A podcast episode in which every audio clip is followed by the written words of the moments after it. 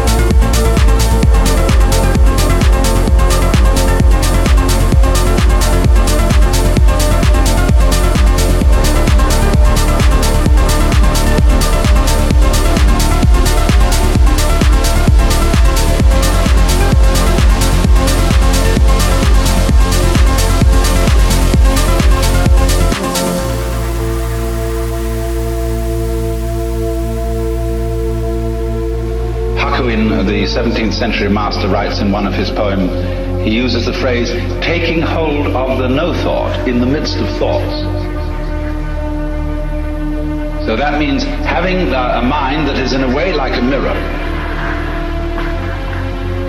Zhuangzi, the Chinese Taoist, said the perfect man employs his mind as a mirror. It grasps nothing, it refuses nothing, it receives but does not keep. And so the poem says, the wild geese do not intend to cast their reflection. Water has no mind to retain their image. So it is a mind as it then that is, has no attachments. Now attachment is a word uh, that has associations in English which do not quite, doesn't quite give the Buddhist feeling for the meaning of the word. But the slang term that we now use, a hang-up, is the right translation for attachment. When you say a person's all hung up, or he has a particular hang-up, that is the Buddhist meaning of attachment. It means a mental fixation, or an emotional fixation, on some particular uh, pattern of life.